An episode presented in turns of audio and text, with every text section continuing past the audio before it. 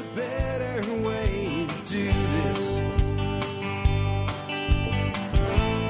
Let me show you a better way.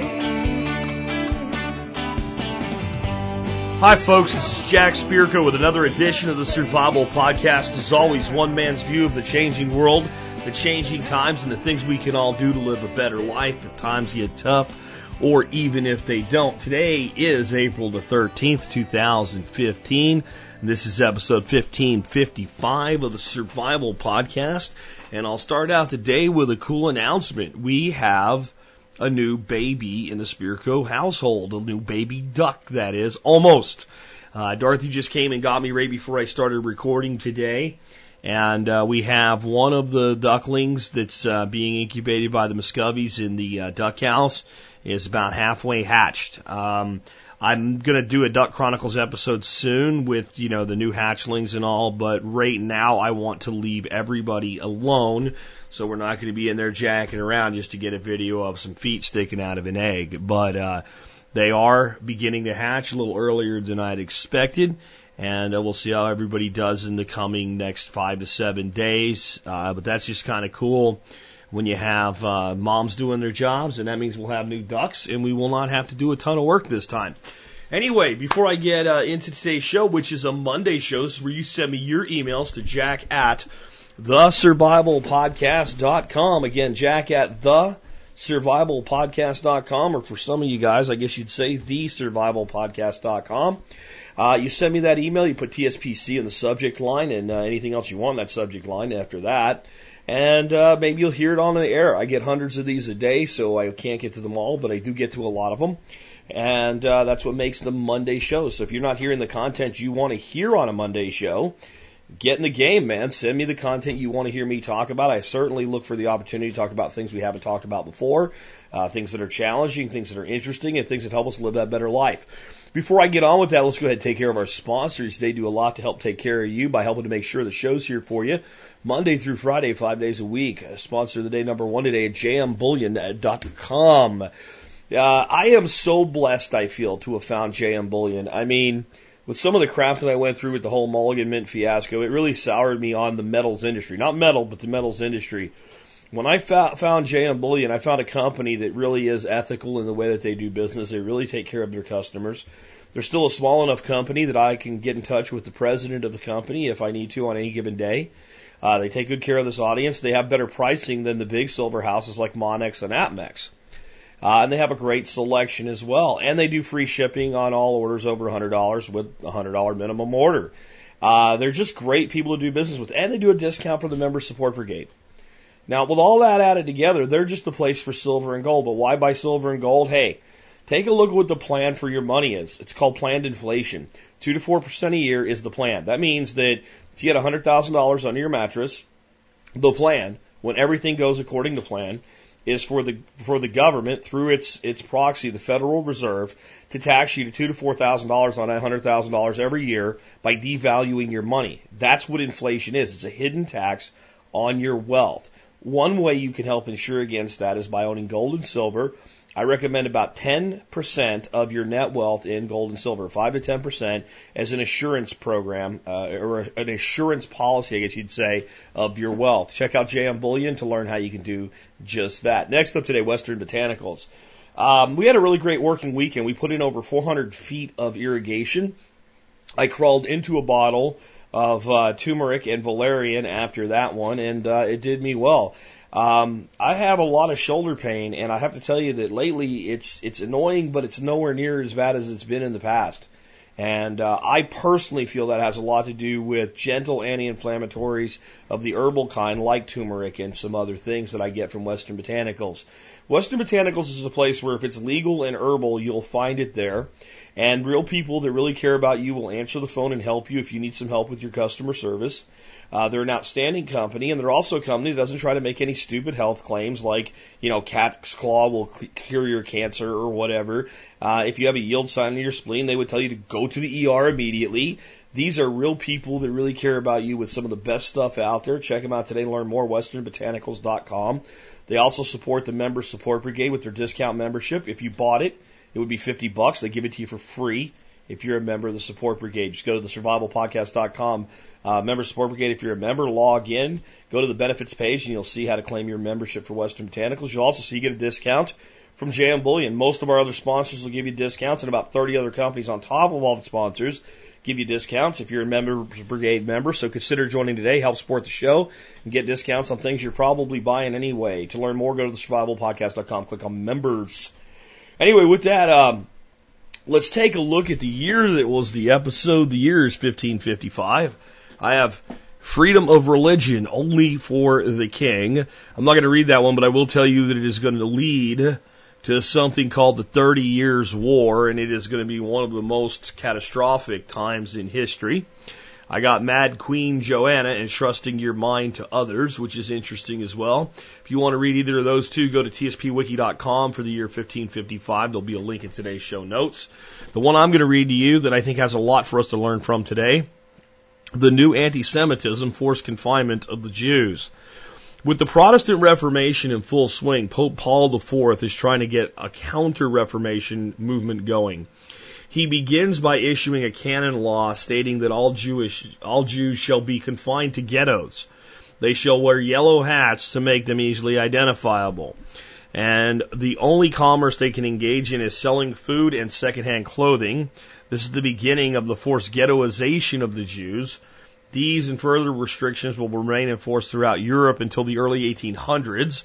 Essentially, any Jew found outside the ghetto walls after curfew could be murdered with impunity as though he were an escaped serf. My take by Alex Shrugged. Jewish ghettoization was not like modern day ghettos, where poor people live in poor areas together. It's not a red lining where real estate sales to Jews and blacks were restricted to certain areas. It was an area with walls and a gate to keep the Jews in at night. If you couldn't get along with your fellow Jews, you were out, and that meant death. So every disagreement with your fellows was carried an unspoken consequence. This gave Jewish religious leaders a lot of leverage. In the early 18, in the 1800s, the Enlightenment intellectuals released the Jews, only to find that the intellectuals liked Jews in abstract, but not in the street.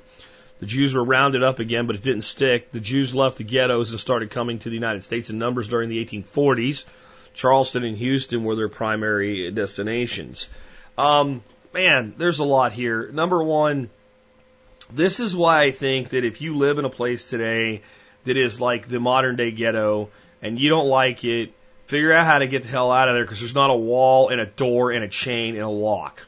So that's number one. First, individual personal responsibility.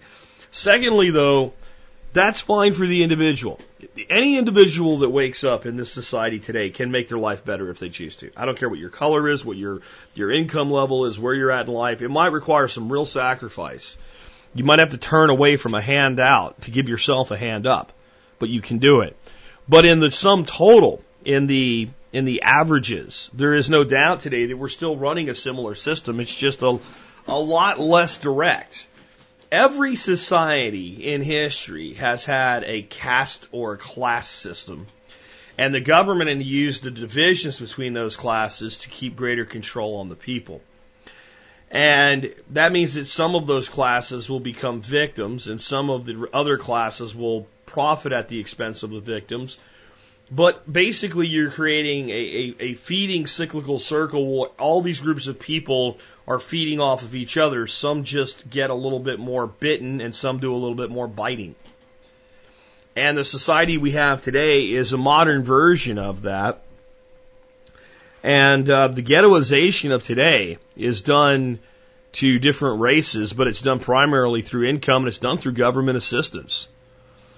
And what they've done to create a artificial wall is to give people that are poor just enough to get by and threaten to take everything that they've given them if they do anything for themselves. So that a person that goes out and starts working for a living and takes a minimum wage job as a first step on the way up and out of where they're at ends up the very next day having less than they did by doing nothing. And then we sit around and wonder why so many people choose to sit around and prey off of the system. And when this type of system has been in place for significant periods of time where it becomes generational, it becomes almost impossible to break on a community level, on a, a, a macro level.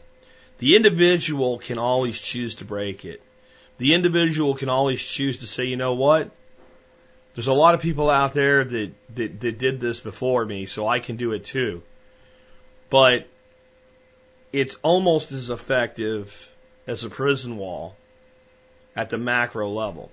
And remember why it exists. For your rulers to control you, we must be divided along the lines of male and female, black and white, rich and poor, middle and upper class, Protestant and Catholic. We must be divided by Jew and, and, and, and Christian, and we must be divided as Muslim. We must divide, be divided by every race that there is. Not the natural stratifications of race that tend to occur when people are just left to themselves. It is no doubt that in society, certain groups and subgroups form based on certain affiliations. Those affiliations generally don't have hard lines though. They, they easily become malleable with other groups. But when government comes in, what government does is it takes those malleable edges where different groups tend to interact and understand each other and it hardens them up and it creates encampments. And then it uses those encampments to create dissent and it uses that dissent to create outright violence and abuse. And then it uses that violence and abuse to ensure division, and it uses that division to control you, the divided. And that's what's really gone on in the world for almost the entire history of the world where we've had a state. That's what's gone on. That's what it's brought. That's why I believe that eventually eliminating the state is the only way that mankind will ever know true freedom. And that's my take by Jack Spirko. Okay, with that, let's uh, get into the main topic of today's show, feedback, etc. Um, my initial feedback is feedback from Facebook, and it's not from any individual. It's just what's going on out there, and I just want to always keep you guys in the right mindset, and it fits into what we were just talking about with the history segment. And that is, you know, for the next two years, we're going to be bombarded with bullshit about the 2016 elections and you're going to hear it's the most important election. God, can are we still going to say this stupid shit? Are we still going to listen to this? Are you still going to parrot it? Are you still going to repeat it? How many of those have we had? Does that mean that every election is our newest, most important election in history? And it's stop Hillary and Rand Paul's going to starve the children and Ted Cruz is from Canada and every candidate that announces must be immediately character assassinated by the other side. The big meme going around today. Do you trust Hillary Clinton? You know what? I trust Hillary Clinton as much as I trust any politician, which is not at all. Don't care that it's Hillary Clinton. Don't care that it's Ted Cruz. Don't give a damn who it is. I don't trust any of them, and you shouldn't either. But what I recirculated on Facebook today as a response to this is a meme I made some time ago. It's basically a picture of a great big shark with his mouth open and his teeth out coming to eat your ass. And the, the point really is that changing the politicians and expecting that to change the system is like expecting the fact that a shark sheds its teeth and produces new ones consistently and ongoing is like expecting it to change the nature of the shark.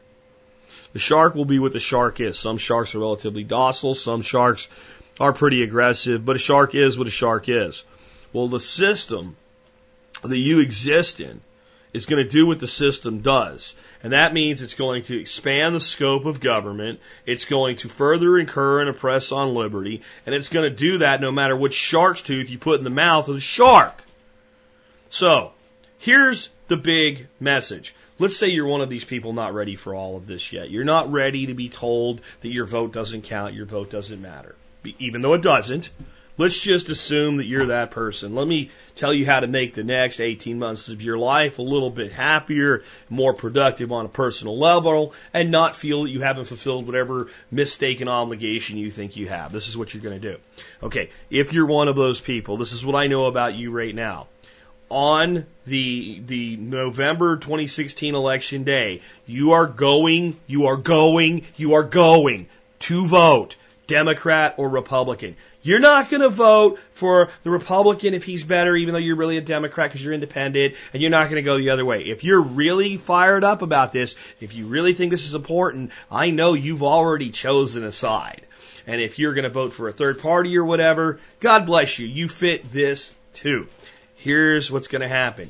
You have already made up your mind who you're going to vote for, even though you don't know who that who is. If you are a person that would vote for Hillary Clinton, you're going to vote for whoever the Democrats nominate anyway. And if you're a person that would vote for Ted Cruz, you're going to vote for whoever the Republicans nominate anyway. And if you're going to vote for a third party, you're going to vote for a third party no matter who they nominate. With the one exception, some of you that would be third party voters might vote for Rand Paul if he wins the nomination. And if he wins the nomination, and that's you, you're going to vote for him. So what that means is all of you who think this is really important have actually already decided who you're going to vote for 18 months from now. You have. You can say you didn't, but we all know you're full of it. You've already made up your mind. That's why it's important to you. That's why you're freaked out about it because you, the reason people are freaked out today isn't, I really think I can get something done if my guy, gal gets in. It's, if the other side gets in, it's going to be horrible. That's the motivation of the modern voter. Given that's the case, okay, don't do anything until that day. Oh, the primaries. We'll get to those in a second. Hold on. But just let it all go. It doesn't matter. You're not going to change anybody's mind with a picture of Hillary Clinton screaming at a microphone or a picture of Ted, uh, Ted Cruz with a Canada flag behind him. You're not going to change anybody's mind at all by any of that shit. Nobody that's going to vote for either of those candidates gives a shit what meme you post or what you say about their guy being a bad guy or their gal being a bad guy. They don't care. They don't care. They're never going to care. They are just as attached to their person as you are to yours. So let it go. Go plant a garden. Go do something useful with yourself and just go tick the box that we already know you're going to tick 18 months from now. As for the primaries, okay, this is where we can make a real difference. You think so? Well, here's how this is going to work, like it does every year. For the majority of this audience, by the time you get to vote in the primaries, the front runner will already be established, and you're not going to change anything, even if your state goes differently because of your one vote. Because the overall totality of decision will have already been made for those of you that are most eminent. Okay? You know, if you're not in Iowa or New Hampshire or a couple other states, you don't get to participate in the primaries at all in reality. You really don't. You really don't. You really don't. If you live in Texas where I do, every single year. By the time we vote in the primaries, the president presidential candidates in both sides are 95% predetermined. Okay? So if you live in a state where you actually get a say in the primaries in your illusionary world anyway, because it's not already decided, then you also already know who you're going to vote for in the primaries. And here's what you got to know. The evil bastard that's going to be on the other side in 2016 is not who you're going to be voting for or against in the primaries. You've already picked your side. You are going to pick somebody out of that side. So villainizing Ted Cruz or villainizing Hillary Clinton, et cetera, does you no good because that's not what the primaries are about. They're about your side all shitting on each other, okay? Until one of them gets the most amount of shit on them and one gets the least and the one with the least becomes the winner and then everybody wipes their shit off and has a party together and tells you how good it is and how important it is to elect the person they just spent six months shitting on. Okay? So since that's going to happen, instead of worrying about it, just show up those two days and vote for you who you're already going to vote for and then tell the rest of us how important it is while we go out and take care of shit in our own backyard where it really matters. And this is the attitude to have, the one I just gave you. It doesn't matter. You're not going to change it. It doesn't matter. If you feel some un, you know, deniable duty to go out and vote, do it. But don't stress over it. Don't freak out over it. Don't worry about it. Don't believe bullshit like this. Let's say you're anti Hillary Clinton, which I'm pretty anti Hillary Clinton. Anti everybody, but I'm anti. Oh my God, could you imagine if she gets elected? Compared to what? Barack Obama? Seriously. Seriously. oh, Ted Cruz, oh my God, what if he gets elected compared to George Bush? I mean, we're always supposed to live in this cowering fear that someone will get in that's almost just like somebody that was already in, and a lot of times somebody that's in right now, like there's going to be a huge change. I'll tell you what changed after Barack Obama got elected. Not much because of Barack Obama. If you think Obamacare is really Obamacare, you haven't been paying attention. You haven't been paying attention. You haven't been paying attention. You think you're paying attention. The people that own your leaders decide what you're going to get for legislation every year over and over again. This is what you need to know. The Republican candidate has already been selected. The Democrat candidate has already been selected. And the winner of those two pretty much has already been selected. The thing is, since you selected the two that they're going to put in front of you for the big battle in the end, it doesn't matter which side wins. The people that own them own both of them. It's going to look really important. It's not going to be. And there's all these important issues you're going to tell me about. And what I'm going to tell you is it doesn't matter. It doesn't matter. It doesn't matter which side wins, if you want to call it that. The only difference in how you're going to get screwed by your government is the way in which it's marketed to you.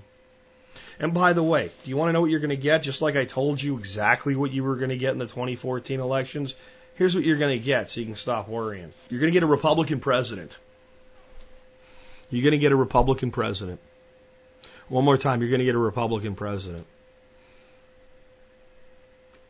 And he will do things to this country that will make the Patriot Act look like romper room. And many of you will cheer him as he does it. Anyway, let's go to one of your emails. But again, my suggestion is Vote however you want to vote. Support whoever you want to support, but don't put too much of your energy into this. Put your energy into your backyard, because that, my friends, that's in your circle of influence versus your circle of concern. So this first one, everybody expects that I'm going to be up in arms about. Um, because I don't like government infringing upon liberty, and uh, the truth, though, is I, I'm not real worried about this, and not just because it's Australia instead of the United States. This is be, being called no jab, no pay. Uh, it's on CNN. It says parents who refuse to vaccinate their children can lose up to $11,000 of welfare benefits a year under a new government policy Australian Prime Minister Tony Abbott has announced. Currently, parents can choose to opt out of vaccinations for medical or religious reasons, or by stating they are conscientious objectors and still receive taxpayer funded child care benefits. Under the new no jab, no pay policy, the exemption of the conscientious objector will be removed starting January 2016. The choice made by families to not immunize their children is not supported by public policy or medical research, nor should such action be supported by taxpayers in the form of child care payments said Abbott in a joint statement with Social Service Minister Scott Morrison. Okay, I'm going to stop reading there. You want to read the rest of this article? You can. Let's look for the code words here that tell us why this is all bullshit anyway, though. Let's start out with the one word that I have being the biggest problem in this whole thing benefits. See, if you are being paid for the care of your children by monies earned by other people, we should not refer to that as benefits. Benefits indicate an entitlement. Benefits indicate that you have done something that you are entitled to a benefit for. What you are receiving is the redistributed funds of somebody else who worked their ass off for that money, who had it taken for them by government with the threat of violence at the point of a gun, and it was then handed to you. This means you don't get to say jag diddly shit about the conditions under which you're able to receive that money. If you want the money, you do whatever Uncle Sugar tells you to, or you don't take the money. See, that's how it works. Okay? You're not entitled to it. It's not a benefit. It is a gift from government stolen from someone who earned it in the first place. So if you're living in Australia and you don't want to immunize your children, I have good news for you, at least for now. the state of Australia has not decided to force you to do jack diddly shit unless you take the money that you didn't earn.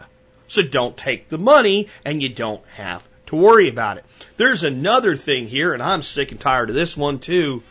No pay. No pay. No jab, no pay. Pay. It's not pay. This is another word we have made into being meaningless. We have people all over this country saying things like, I get paid on the first. You don't get paid on the first. You get somebody's money that was stolen from them with the threat of violence at the point of a gun given to you by a government who took it in the first place. It is stolen money redistributed to you. By the way, generally with a lot of other restrictions, not just you can't vaccinate, but basically if you do anything for yourself, like we talked about in the history segment, to start building your life, they'll take it away from you.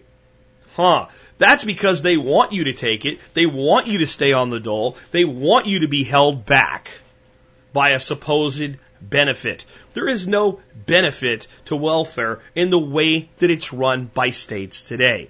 Welfare is specifically designed to control people. So, if you are one of the people accepting the money stolen from other people and given to you supposedly as a welfare benefit, and then you're pissed off that the state is going to control you with it, guess what? That's what governments do. So stop taking it and go do your own shit and don't be underneath additional controls of government. And I know what you're going to say. Well, it's easier said than done. Of course it is. It's still doable.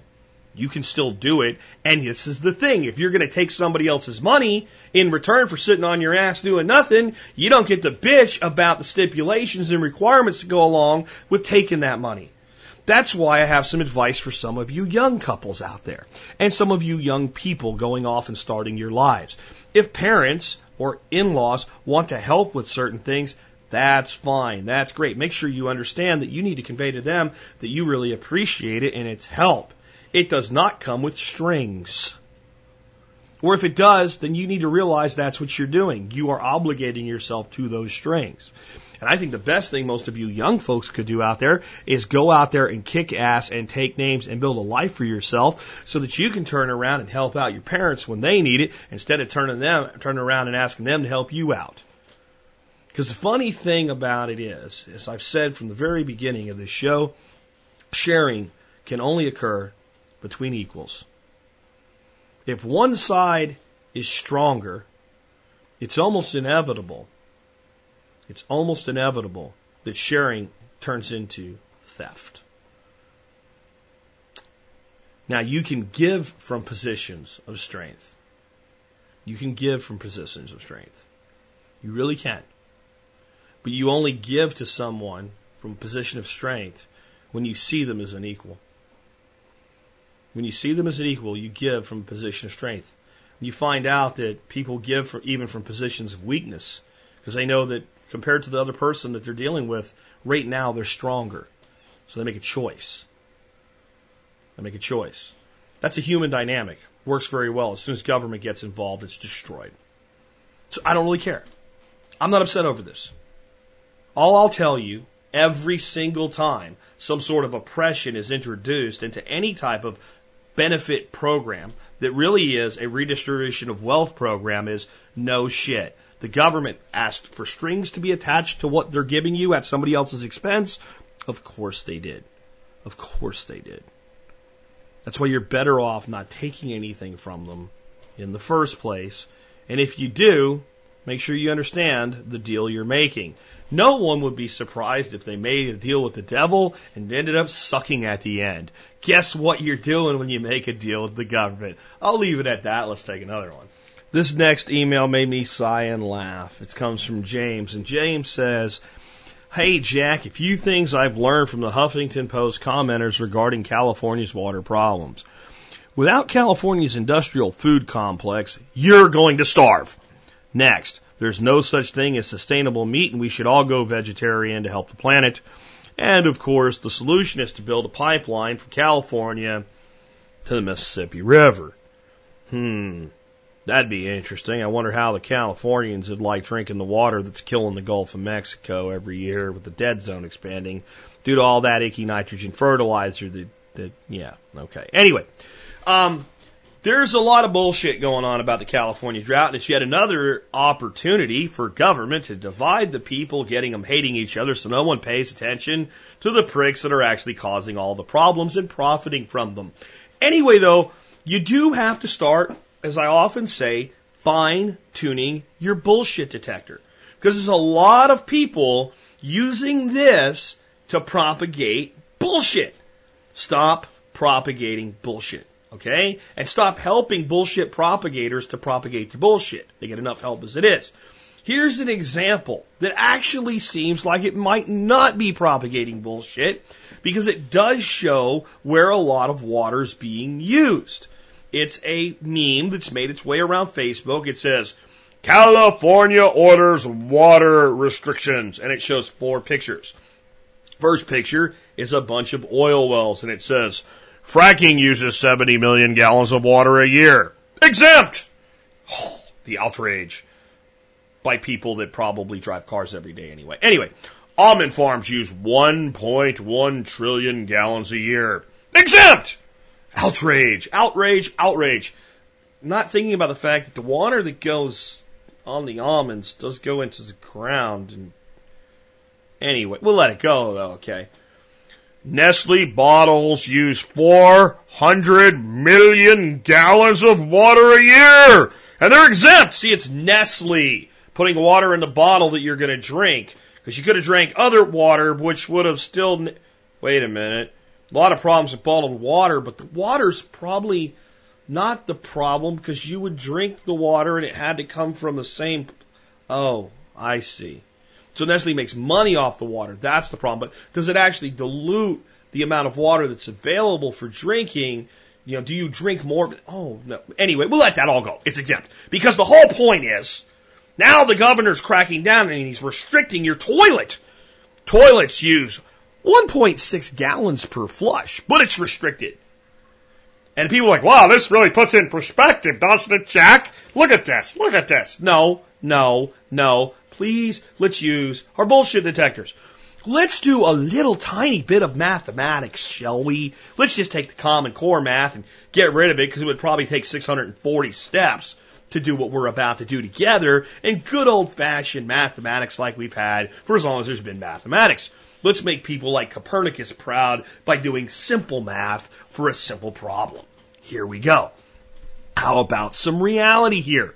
There's 38 million people in California. Let's see what that means. 38 million times 1.6 gallons. And if every person only shits or pisses twice a day, that's 38 million times 1.6 times 2 times 365 days a year. Can you do that math, friends? That would be 44 billion 384 million thousand gallons used just to flush shit and piss down the toilet, assuming everybody only takes the time to do that bodily function twice a day. 44 billion is A, bigger or smaller than 70 million used for fracking. 44 billion is bigger or smaller than 1.1 trillion used, trillion used per almonds. So the almonds does use more than your toilet. It does, assuming that we all only do that twice a day. We didn't factor showers in though, did we, or anything? Okay, fine. Next, Nestle bottles 400 million gallons of water a year. Is 44 billion bigger or smaller than 400 million? So two of the three in the exact same picture, the toilet uses not a little bit, but a whole shitload, literally more water than two of the three presented in the meme that everybody's like, oh wow, look at that. Why? Because America's bullshit detectors have not only been turned off, they've been scrapped. This is why we have a society that will actually d- debate who would be a better president with Hillary Clinton and whoever, whoever the Republicans put up in the end. And it ain't, I, I know you want it to be friends, but it ain't gonna be Rand Paul. Because even the right leaning conservative talking heads are already shitting all over Rand Paul because even though he is a politician, he is slightly better on social liberty issues and on you know, actually seeing that the, the role of government might need to be reduced just a tiny bit. But we got to crap on him. You know what they're doing to crap on this guy, guys? Just an aside here. It's like, it's like the guy that you think you can get a job reference from that, that, that, that murders you on the reference, but tries to do it in some kind of playful way and says something like, yeah, Tim, yeah, man, he, I, I'd, I'd probably hire Tim, probably, you know, I mean, he's doing a lot better now. He had some problems back in the day, but I think he's got most of those straightened out. He, he's, he's pretty good now. I, I'd probably hire him. Would I recommend him? Uh, I, I think I, I think I would. Yeah. Think you're getting that job? This is how right wing radio is talking about Rand Paul now. Right? And they're actually worse than that. They're, they're doing this version. You know, he, he, Eh, eh, Tom, yeah, for the job. Yeah, he, he's pretty good at the job now. He cleaned up a lot of his problems in the past and he, I, I think he'd do a good job. I mean, he, you know, he still has to, I think he's only been arrested a couple times for beating his wife in the last year. That used to happen all the time. So, you know, he's, he, I think he's made a lot of progress and yeah, that, that's, that's how they're treating the guy. All right. But let's go back to this California thing and let's talk about some reality here. If we turn the bullshit detector off, without California, we'll all starve because we all live on almonds, right? I mean, that's the big crop, right? We all live on almonds. Too. So I, I actually eat a lot of almonds. Do you? Um, does California grow a lot of vegetables for the country? Sure, it does. But is it impossible that we could produce that food anywhere else? No, it's it, it's it's really not. We can produce food from Florida to freaking Washington State and from Maine to gee, God love you, California. So no, we we we wouldn't starve to death. I think that's just completely and totally preposterous. We might have to eat a little more seasonally and locally, but somehow people survive. And you know what the number one source of calories for people in this country is today? corn and soy, and they don't grow any of that shit in California. So no, we wouldn't starve. Let's try the next one. There is no such thing as sustainable meat, and we should all go vegetarian and help the planet. Yeah, the vegans are all over this. Look how much water it takes to, to, to make a gallon of milk from a cow that's held as a slave and has its milk stolen from it. Uh, the cow pisses in the ground, and I'm just saying, like, this is same. How much water does it take to maintain you? If meat's not sustainable, we're screwed. I want everybody out there to try a little experiment for me right now. Take your right finger and point it like there's a person across the room from you you're pointing at. Then make a, a fist with your left hand, like you're going to do like the fight the power thing with your left fist, but instead of putting it out forward, turn it around and look at your fingers on your fist, right? And then look below there. There's a forearm there. Take your right finger and poke your forearm with it. You know what that is? That's meat. If meat's not sustainable, you're screwed because you're made out of meat. Now, the reality is that we could actually be doing immense good for California with smart holistic grazing the way that Allan Savory teaches it, but we won't do that there because, well, we don't want to solve problems. We want to exasperate them. We have proven models of the, some of the driest climates in the world being smartly grazed and improving the overall watersheds, period, the end, infinity. Infinity. Okay? There's no way around this. We know that it works. Now, if you take a whole shitload of cows and cram them onto a couple acres so they're arm in arm to each other and can't even turn around and standing up to their armpits and shit, you have to give them an awful lot of water to keep them alive and it's not real sustainable the way that water gets there. That's absolutely the case. But that's not how you would solve this problem. So the very systems that they point to as being the cause of the problem are the very systems that they profit from at the expense and health of the American people. So that one kind of goes out the window. As far as building a pipeline from the Mississippi River, this is what's caused. Let's just assume that was was even feasible to do, okay, and it even made sense in any way. The entire problem in California has been built, and it's ironic that California is a state that's so big on redistribution, on a redistribution, and that is why it's not sustainable. See, what California proves, and I love this, is that, that the concept of socialism and not in the way that socialism is mutually agreed upon by all participants, but socialism is practiced by the state is unsustainable.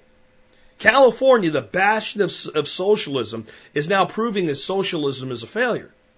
Because the entire ridiculous level of population and resource consumption in California has only ever been possible because California has been the recipient of the redistribution of other people's natural resources while wagging its finger at people and claiming to be environmentally sound because they have higher carb requirements for their emissions. You see, if they weren't pumping water from all over the country already to California, there wouldn't be 38 million people living there. And if there were, they sure as hell wouldn't be living the way that they are now.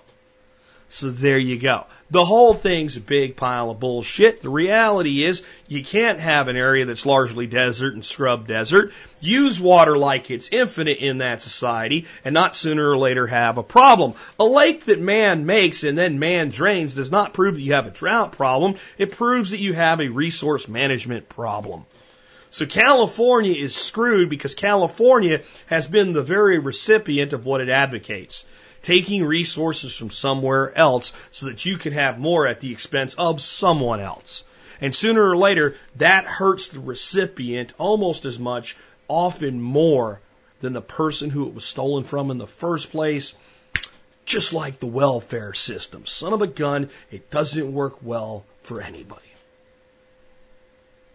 That is the non bullshit version of what's going on in California taking too much for too long at the expense of others with a belief that that which you are taking is infinite and there'll always be more. While paying lip service to environmentalism and, con- uh, and, and conservation. And thinking that reducing the amount of air we exhale will solve problems, but you can still consume all the water you want at the expense of somebody that lives five states away. The solutions in California are dramatically simple. They really are. But the state of California has no interest in solving the problems through those solutions because those, those solutions are distributed solutions, solutions versus centralized solutions. And the majority of the solutions across this country, the reason government is not on board with solving the problems is they remove the centralization of the solution. They make it a distributed model. And that means they put the power into the hands of not only the states and the counties, but the individual peoples, communities, and neighborhoods. If we want to solve the energy problem, we need a distributed energy model when all the profit and taxation comes from, guess what? A centralized energy model. If you want to solve the water problem, we need a distributed water solution. Not distributed in pipes, distributed in actual reserves and control and management then we would have a solution. Then people would actually say, hey, look how big this piece of land is. You know what? There's only so much water that falls on this son of a bitch every year. We need to figure out how to make do with that. Why is it so simple for a hick son of a coal miner that now lives in Texas to see this and so difficult for the average person to see it? It is only because this hick has woken up to the reality because none of it's confusing. None of it's confusing. None of it's hard to understand. None of it is anything less than simple. It's all extremely simple to understand. It is only the blinding by a massive torrent of bullshit propagated by the media and propagated by a divided people that think they're doing the right thing that makes it even appear to be confusing. It's not that it's easy to fix. There's a lot of work. There's a lot of energy and a lot of sacrifice necessary to fix the problems. But just because something isn't easy doesn't mean that it's not dramatically, dramatically simple when it comes down to what needs to be done. That's the California drought. You will never hear anything that I've said on mainstream media ever because it doesn't do any good for any of the people that want to control you. But it would do an immense amount of good for people to be able to take control back of their own lives and fix the problem that we're told is too big for us to solve. And I want you to start thinking about a word or a phrase that comes from permaculture. Pattern recognition. I want you to think about everything I just said about the California drought, and I want you to think about the pattern recognition involved. And the pattern recognition of things like it's a state on welfare from the other states that propagates welfare within its own borders, also at the expense of other states. And it is now suffering from the very policy that it advocates. And I want you to think about that pattern. And how many people tell you how important welfare is that are on the receiving end of it, that are the biggest victims of it, that are the most controlled because no jab, no pay, pattern recognition. And I want you to think about the pattern recognition of a distributed model where individuals are responsible for their own needs to a large degree versus a centralized model where someone else will take care of it. And when there's not enough of the centralized stuff that's being distributed, it's somebody else's fault. It's never mine. It's the almond people. It's the Nestle people. It's the toilet people wait a minute, we're all the toilet people, so it can't be our fault, even though conclusively we're using more money than the Nestle people. We're using more money than the frac or water than the fracking people. And we're using more water than the Nestle people.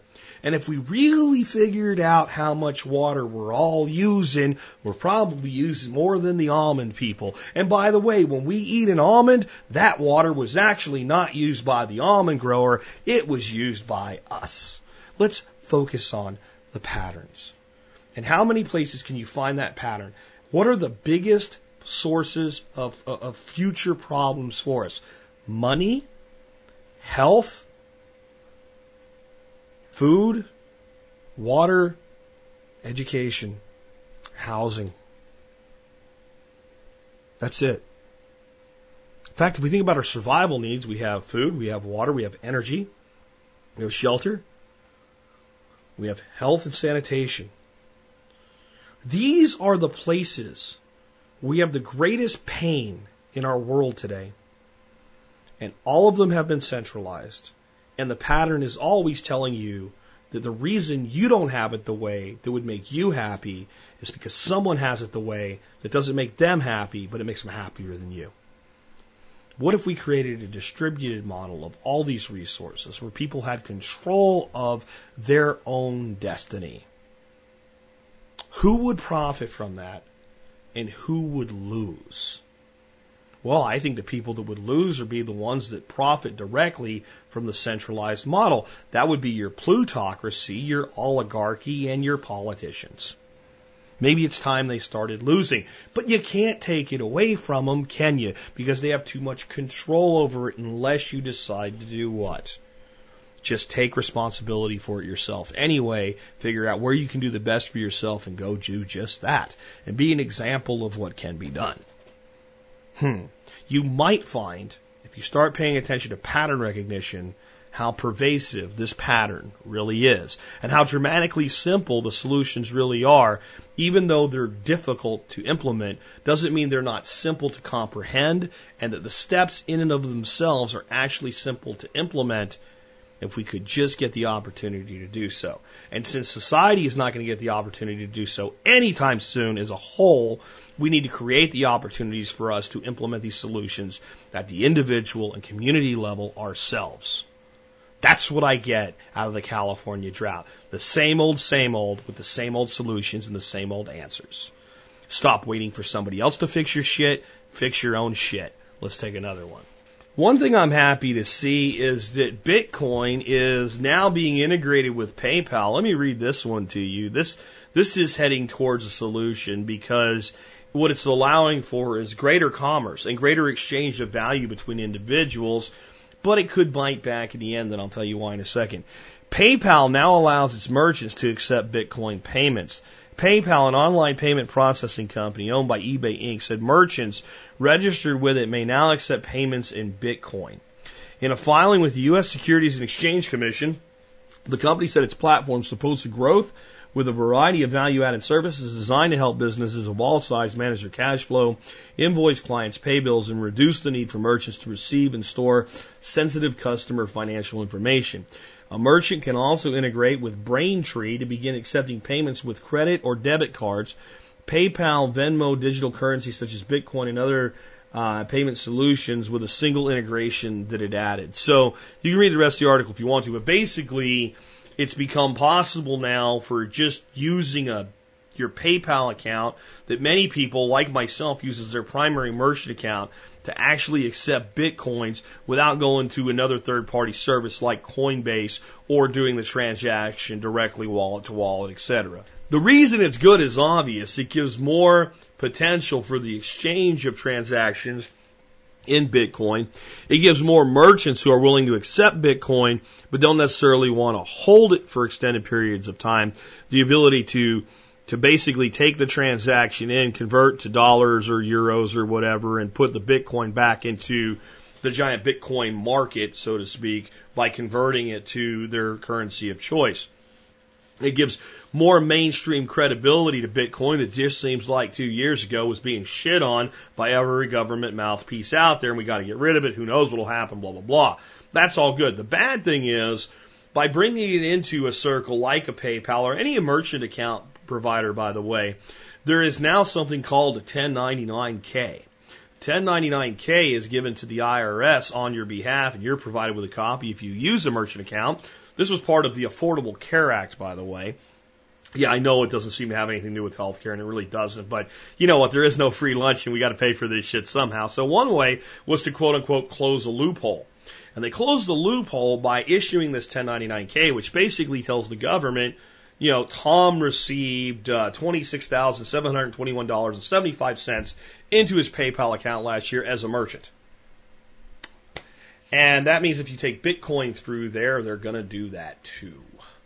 So it's taking Bitcoin and bringing it to the surface so that it can be analyzed, compartmentalized, and taxed effectively. So I'm not exactly a fan of that, but in the end, you're supposed to be paying taxes on your Bitcoin transactions anyway, so that is what it is, right? So that's that's where you're at with that. Um, the other thing that it does, though, is it de-incentivizes people from actually holding Bitcoin as a currency, and it reinforces the, the conversion. And I think it might be why the mainstream is trying to embrace and kiss Bitcoin to death in some way. Because I don't think most people truly understand the threat that Bitcoin really is to the establishment. What Bitcoin did, and, many people still don't understand this, isn't so much that it gave people a way to avoid the government system or to avoid the banking system or whatever it is. What Bitcoin actually did was show that private individuals could create their own their own economy and their own currency, and that it could work that it could actually work so much better that the people that said it couldn't be done would not only begin to embrace the technology, but actually begin to plagiarize and co-opt the technology. As we now have IBM working with the Federal Reserve to develop basically the Bitcoin version of the United States dollar. And, and they'd like to do that very quickly and try to claim that it's their own creation as quickly as possible and it's safer and better because of them. But in the end, the genie came out of the lamp and he doesn't go back in. Private people created money that works better than any government currency, period, the end, infinity. And it doesn't extract resources from the earth. It is infinitely dependable in its scale, size, and fractionability. It's permanent, and it can be as public or as anonymous as you choose for it to be. It's everything that money should be, and it can be better. The question now becomes, as the mainstream begins the co-option of Bitcoin and Bitcoin-like technology, can the private sector leap forward once again? Can we do something even better? Can we? Will we? Is the incentive there this time around. Without just cloning it, without just doing it a little bit different, without just tweaking it somewhat, can we completely reinvent the way value is exchanged yet again to stay far enough ahead of government to avoid being co opted by it? And my answer is I don't know. I don't really know.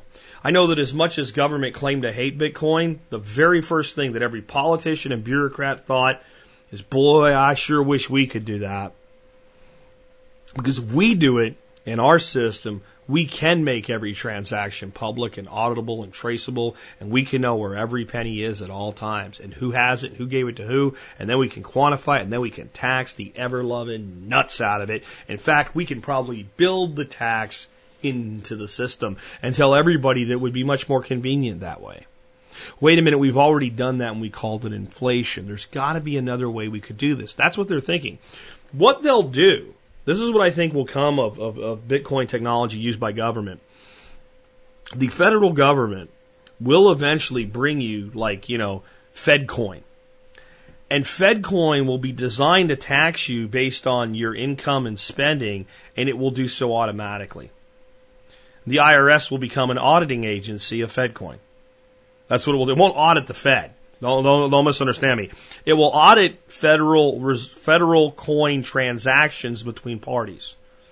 Tax will cease to be somewhat, you know, tax reporting is voluntary. It's not, but it is, okay? But it's at least somewhat voluntary. But if you, if you get a society using an electronic digital currency, not just using banks, et cetera, but the currency itself being, hmm, pattern recognition, anyone? Centralized centralized. So they want to take a decentralized model like Bitcoin and turn it into a centralized model for your protection and convenience, of course. What they will actually be able to do is build the tax into the system. They will build the tax into the system. And since your FedCoin account will be part of your citizenship when you owe money and it's been judged that you have to pay it, instead of having to mess around with, you know, garnishing your bank account. They'll just take it out of your Fed coins because it's their money anyway. They just let you borrow it. Hmm. Where do the bankers sit in all of this, though? See, that's what's actually held it up till now. The bankers have to figure out how not to write themselves out of the equation.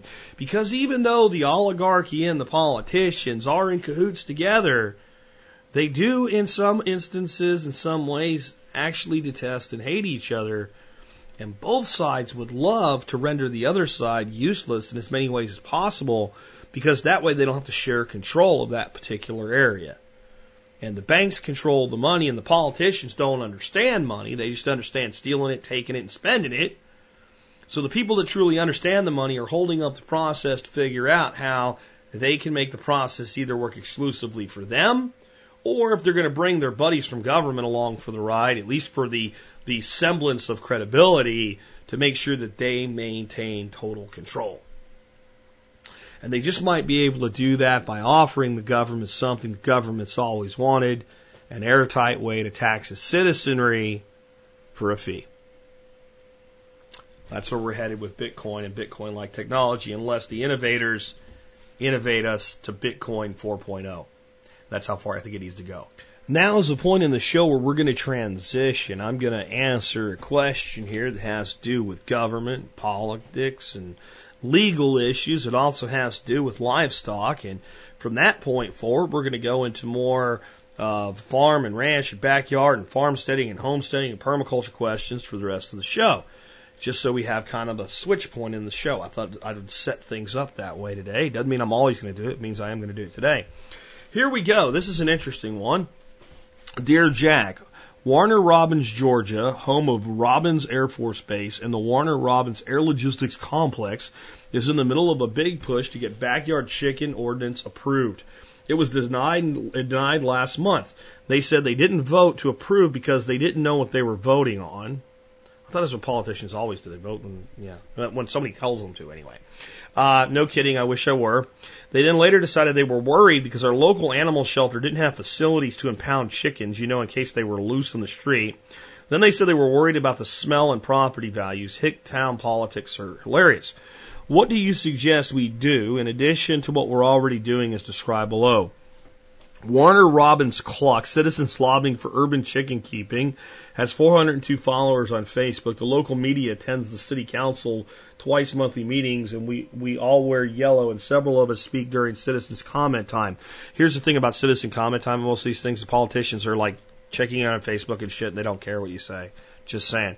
We emailed the city council often. We pass out flyers in the community. We gave a petition to the city council written letters to the editor of the Macon Telegraph, the nearest city with a newspaper, Help.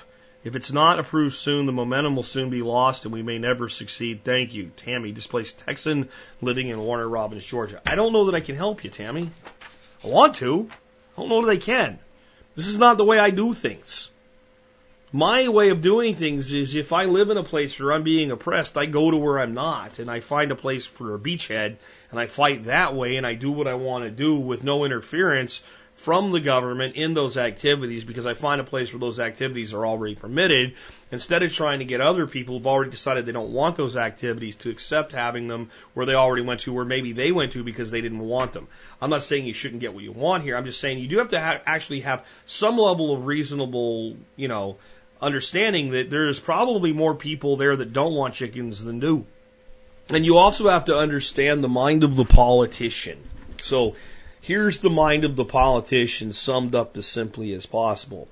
I want the job that I have that pays me money for being a useless leech upon society and infringing upon the liberty of others for as long as possible or until such time that I can get a better one of these jobs like this by moving further up the chain until a point where I wear out my usefulness to the people that actually get me elected. And at that point, hopefully I'll be far enough up the chain and have enough connections that I can go get my fat ass a job as a lobbyist. And hopefully I've moved far enough up the chain in this process that I have lifetime benefits to go with a new higher paying job.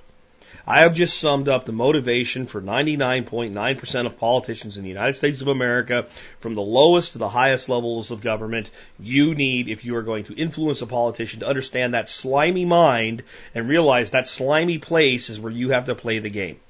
Okay? So what that means when it's something like a town council deciding whether or not to allow chickens, the questions to the town council is, what happens if I don't do this? And if the answer is there's some pissed off chicken people, but most people really don't give a shit, and I get to keep my job and continue my progression of being a parasite on society, then there's no incentive for me to do anything to legalize chickens where they're already illegal. In other words, most politicians are actually dramatically conservative if you actually understand the meaning of the word conservative. It doesn't mean that you take a certain side in an issue. It actually means that it's easier to leave things the way they are than to tra- change them. And for most politicians, they work in that quote unquote conservative manner most of the time. To get them to change something, there has to be something in it for them or some consequence to them if they don't. They would prefer to do nothing except the things they personally want to see done. Okay? So there's more of the slimy mind. I am not out here trying to help other people as a politician. No, no, no. I'm out here trying to help the things that I want to happen. Even if I believe or I've talked myself into the bullshit of believing that I'm helping someone else, I want what I want. So I'll go out and stick my neck out just far as I can without getting my head cut off for the things that I already want. So unless the politician in there already wants legalized chickens, there's no incentive from that for them to get their head cut off. Okay, now, the other place that they get motivated is, and this is in order, their personal motivations. Okay, personal motivation only takes you so far, and the higher you go in government, the less you get to pursue it. That's the trade off of being a ruler, okay, instead of a leader. So you're a ruler and you roll out your little town council fiefdom, and as you move up in government, you get less to do with your personal ambition. And the second thing kicks in money. See, the politicians listen to the people with money. We call them lobbyists. The politician realizes if I listen to the lobbyist, one day if I don't move up as high as I want to, at least I can become one of those guys because I'll have fended all these little, mended all these little fences together with all these little coalitions, and I'll have all kinds of leads on great high paying jobs. So I can get to be a lobbyist. And I'll have all this inner knowledge of being a politician, so I need to listen to them. Plus, they're the ones that get me elected. So unless there's a lobbyist out there spending lots of money on election campaigns to legalize backyard chickens, they're not really interested there. Got it?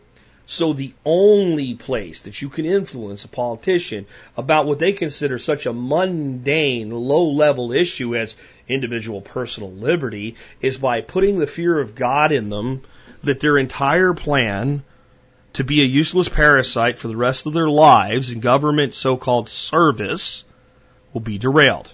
In other words, the only way they're going to do this is if they actually fear losing their jobs by not doing it. And that's why this has become a very difficult thing to get done, though some people have gotten it done. And I think that it would be a good idea for all of the, the that's legalized chickens or ducks or pigs or whatever it is to, to, to, to get ordinances passed to allow something that should already be allowed. All of you guys should be working and building templates together somewhere. There should be like some centralized wiki or something.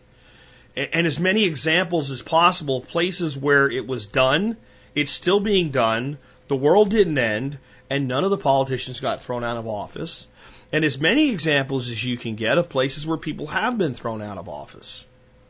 And I think that's how you work that political thing. Now, it's not my thing. That's not the way I do things.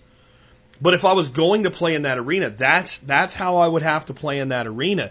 You need a template of where it's been done, how it's been done, how it benefited society, how people are happier now, how property values have been preserved, how the animal collection people aren't out picking up a chicken every 15 freaking minutes, how, by the way, a chicken go in the same cage a, cat or a dog could if it ever had to. It's a chicken, right? How you're going to deal with certain things. And there is one big legitimate concern I have with suburban chickens by the average suburbanite homemaker that doesn't know anything about chickens. And it's not care issues. People figure that out. Chicken's not that demanding. It's what to do with Henrietta when she's two and a half years old and not crapping out eggs anymore. And that's one of the big problems that's come out of suburban chicken keeping is nobody wants to kill their chicken because it's like a pet to suburbanites. And no one wants to give the chicken to someone that's going to eat it. They want to find a nice farm for the chicken to retire on. That's not the life of an egg laying chicken, folks. They go from laying eggs to becoming stew pots. That's what they do.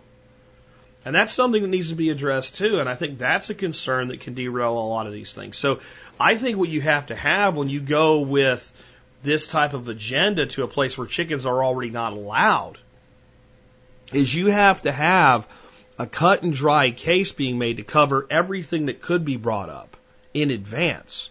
So they can't say they don't know what they're voting on. They can't say they're doing it to protect this because you've already covered all of those things. That's what I think. But I think the easier answer is don't live in those places. You probably don't really want to be there anyway. If I have a choice to live in a place where people would not allow me to keep a duck or a chicken, I probably don't want to be around those people. I'm just saying. But that's what I'd like to see. Because I do want that battle fought. I do want it won. I do want backyard livestock to return to America um, in spite of HOA sicknesses that we have. We have like it's HOA itis. I can't stand HOAs. I think if you are behind the creation of an HOA, you are part of what's wrong with America. I really do. I, I don't think that's going too far. Like, oh my God, really? Is it that awful? Yeah, because you're a person growing government in a place where there's no need of it. Again, HOAs are for people that are like, by gosh, you know what, Kill. I just don't have enough government in my life. I don't have enough people telling me what to do, and I don't have enough people telling other people to do the shit that I want them to do. So let's make another level of government. Uh huh. That's what an HOA is. It's another level of government. And the most oppression of individual liberty at the, the kind of the micro individual level comes from the smallest forms of government. See, that's, that's how government works. The bigger the apparatus and body, the more it oppresses the entirety of the people.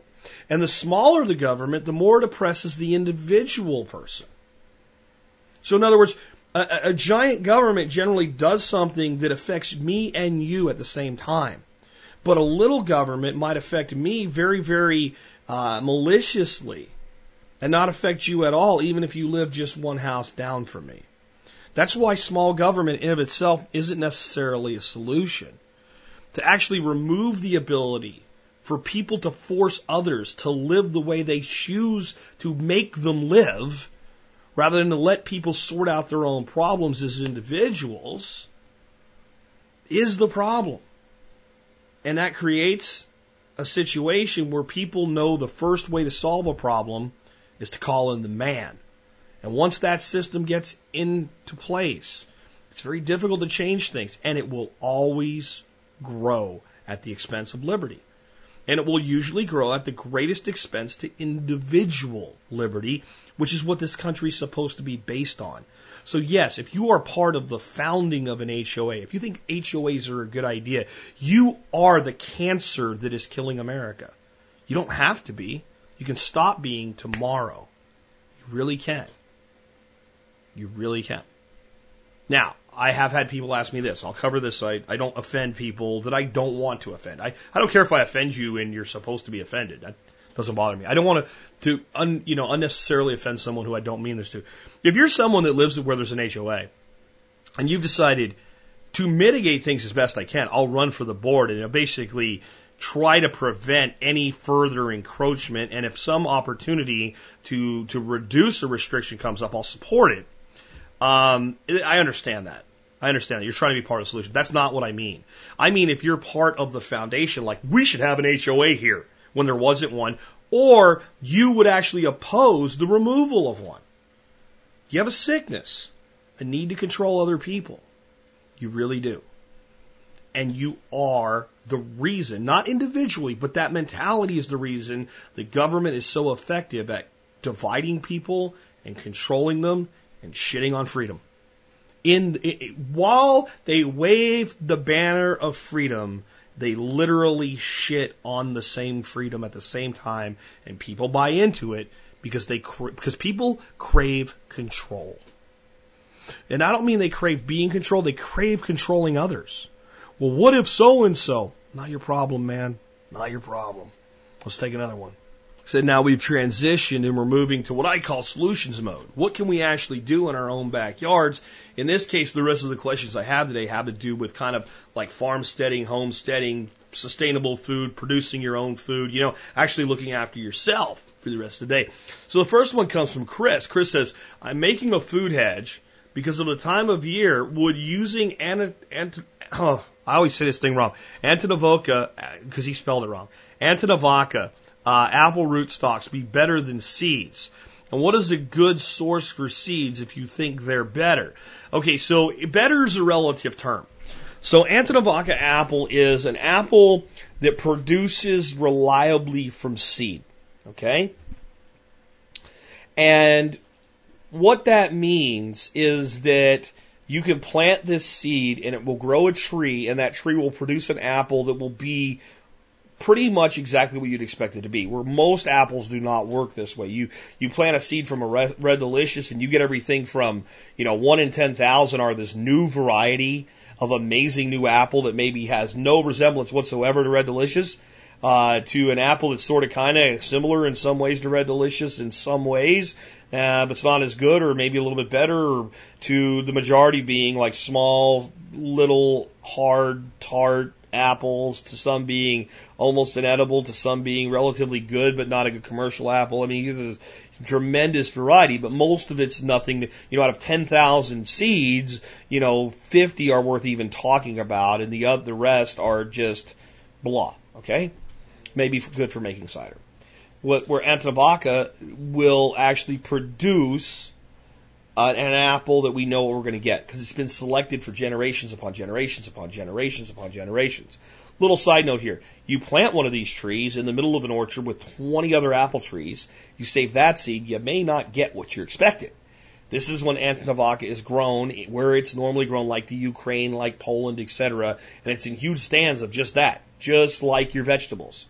Right? If you want to save your seeds from your tomato, you need most of the tomatoes around that tomato at pollination time to be the same tomato. Got it? Okay, so that's how that works. Now, what's better from seed or from rootstock and the time of year? Well, are you where I live in Texas, or are you in the north where it's still cold as shit? Yeah, yeah. Might not be much of a difference at all there. Okay. Here's the deal though. If I plant the seed in the ground, the root that the tree puts down is pure.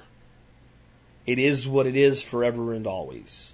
It's never molested, it's never pruned, it's never yanked out, it's never screwed up, it's never messed with.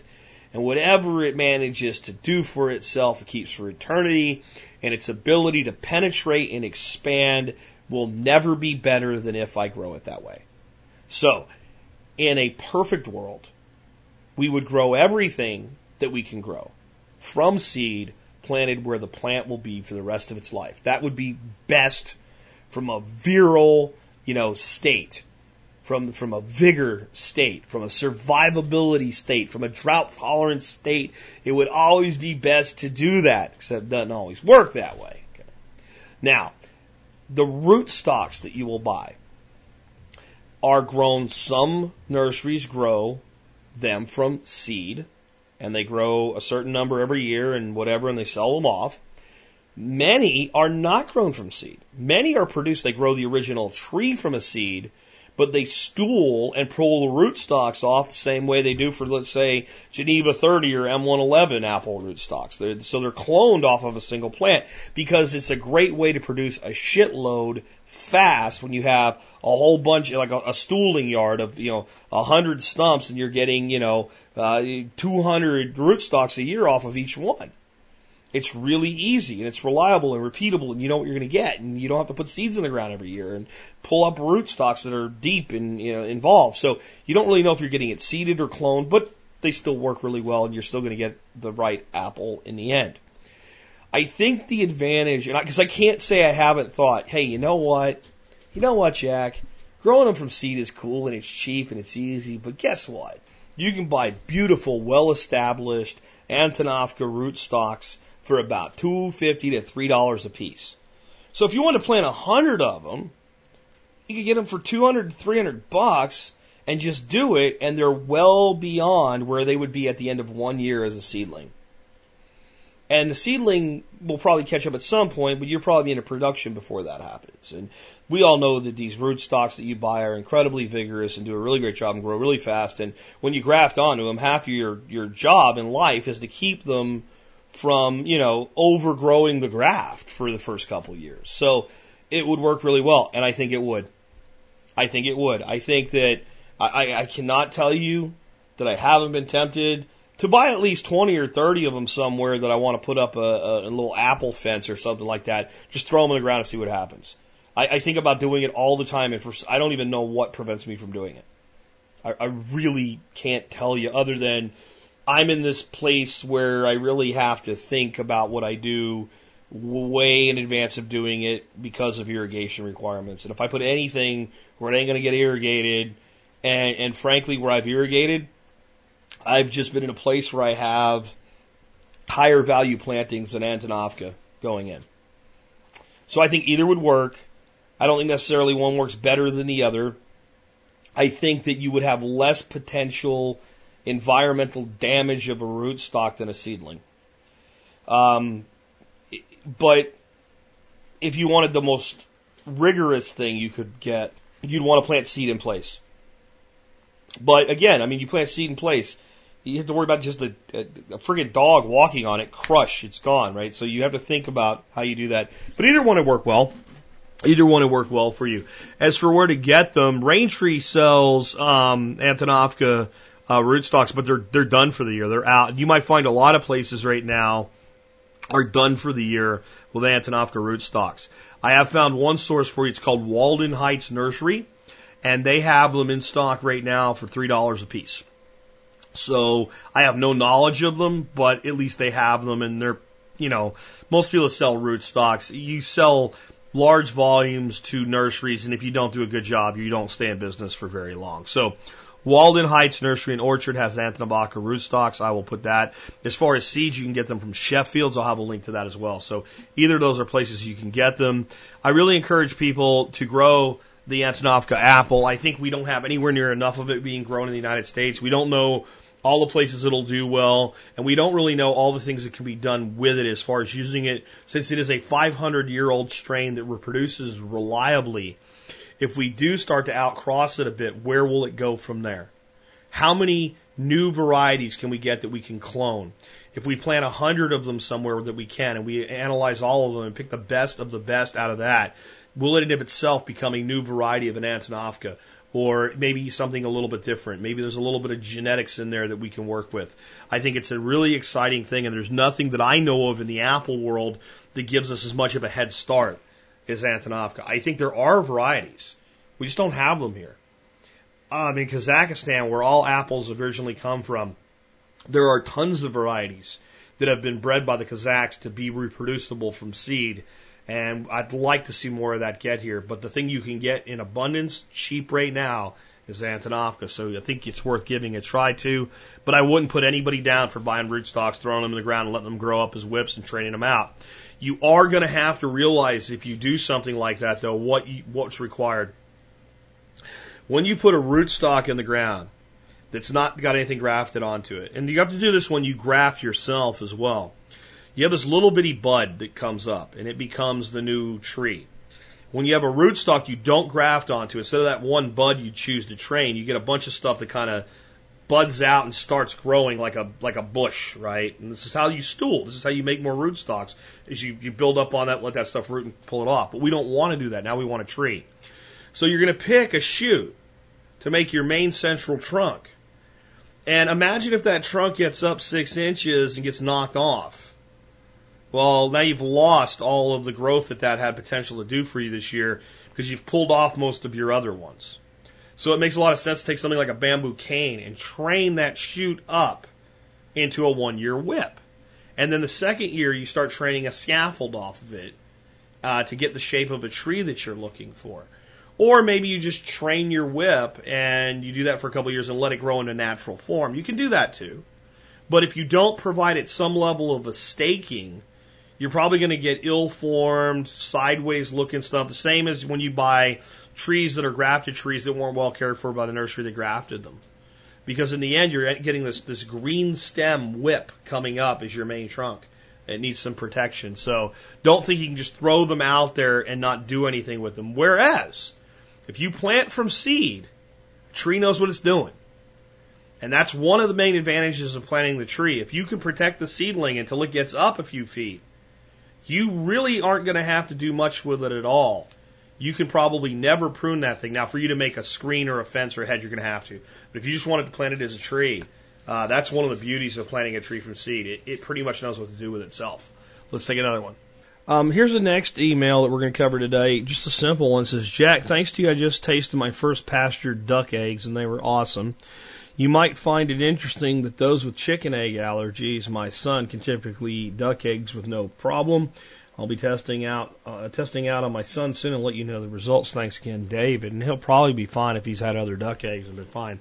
Uh, actually, I do know that because duck eggs, uh, as a business for us, has broken into what you would call niche markets within the niche. So niches within the niches, uh, or you would call them verticals, right? So vertical market is uh, a, a subset of a subset. So uh, big companies might call a vertical market something like uh, young males 21 to 25 might be a vertical for them, or gamers might be a vertical. Um, where uh, in the duck market, a very small market, a vertical is a tiny piece of a tiny piece. So one of our tiny pieces of our tiny piece is people with allergies. And uh, they tend to be very, very loyal customers because they can't find duck eggs uh, generally anywhere but from us and they can't use chicken eggs. And if they like eggs in their diet, it's it's their only viable alternative. That's a reasonable approximation of what they're looking for. And we've talked to people who have switched to you know non-GMO eggs uh, with chicken eggs and still had allergies. And we've talked to people that have switched from non-soy chicken eggs and still had allergic reactions to the chicken eggs, but they can eat duck eggs. Some of these people do well with duck eggs that are non-soy fed ducks, and some uh, can do just fine with a duck egg that's even if the duck's eating soy. So I think there's a lot of different possibilities going on there, and we have to be careful, especially on the marketing side of things, as producers of food, that we don't make claims that we can't substantiate. Here's my best guess: there are people that just have an allergic reaction to chicken eggs. Period. Doesn't matter what that chicken eats or does, they have an allergic reaction. There are some people that don't really have an allergic reaction to the chicken. They have a reaction probably mostly to the phytoestrogens in the soy. Now, I, I don't think there's any doubt that not eating GMO product is better than eating GMO product, especially when you're talking about animal feed and what that animal produces as a result because there's there are herbicides sprayed on the food. If you have a GMO animal feed, it absolutely has been sprayed with Roundup. you, you know this. That's why they've GMO'd it. So there could be some reactions to that, though I think that's probably minimal that you would that would you know present itself like an allergic response immediately after ingestion. I think that the the the, the damage done to the human body by things like glyphosate is chronic and slow over time. It's not immediate. So I think with that allergic type response, but soy isoflavones or phytoestrogens, I'm sorry, uh, may indeed elicit that type of rapid response. So if that person then ate a duck egg where the duck was fed lots of soy, they may they may or may not. It depends on how the two birds pass those phytoestrogens through into the egg product, and how much does it take to get that reaction in you. And I, I, this is not a medical opinion. This is a guess. But all I can tell you is there are a tremendous number of people that have problems with chicken eggs for various reasons that eat duck eggs and don't have the problem. Um, I'm only willing to place the blame so much on soy because so many duck keepers feed conventional feed with soy in it. So I, I think there's something just to a different makeup of the egg because the eggs are biochemically different. And in my view, personal opinion, a duck egg is more nutritious than a chicken egg because it has more calories, it has more fat, it has more cholesterol. Those are all the things that conventional medicine and conventional nutritionalists tell you are bad. My belief is that they're good things because they have they have their caloric makeup from fat, which I think is better for us than from carbohydrate. And an egg has no carbohydrate unless something's been added to it or something's wrong with it. An egg should be fat and protein only. And that's what I think a human diet is best built around. That's again my personal opinion only. So if you have a bird that produces a product that's higher in the things that you should build a diet around, then I think that's a good thing.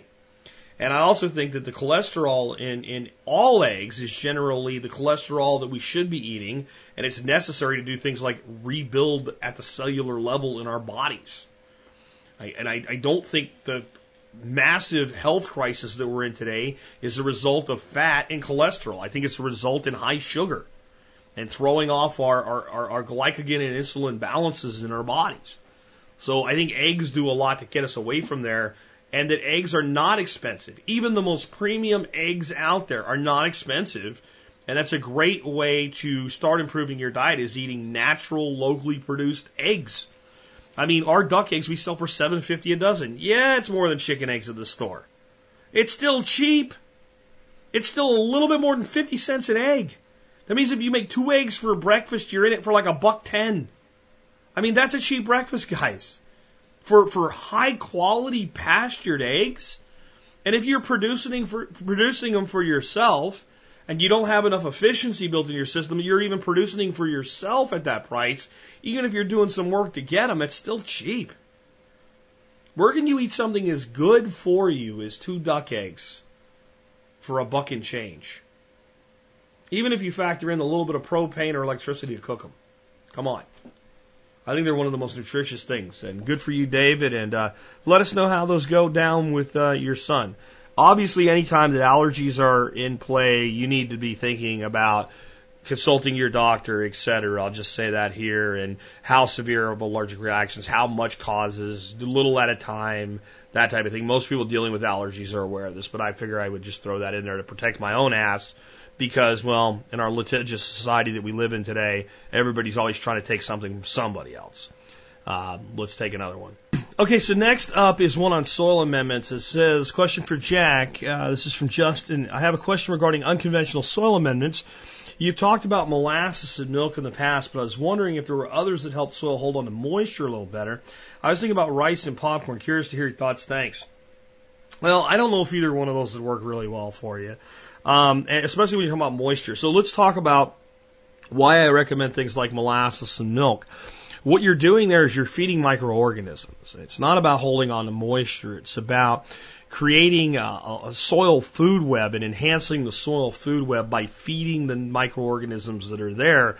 And that also means that you should be doing that when you have relatively healthy soil. So it's not like you can spray milk on soil that's unhealthy and make it healthy. If you have uh, an anaerobic soil that is heavily uh, dominated by bad guy bacteria and micronematodes and things like that, and you feed it, you're feeding that which you despise.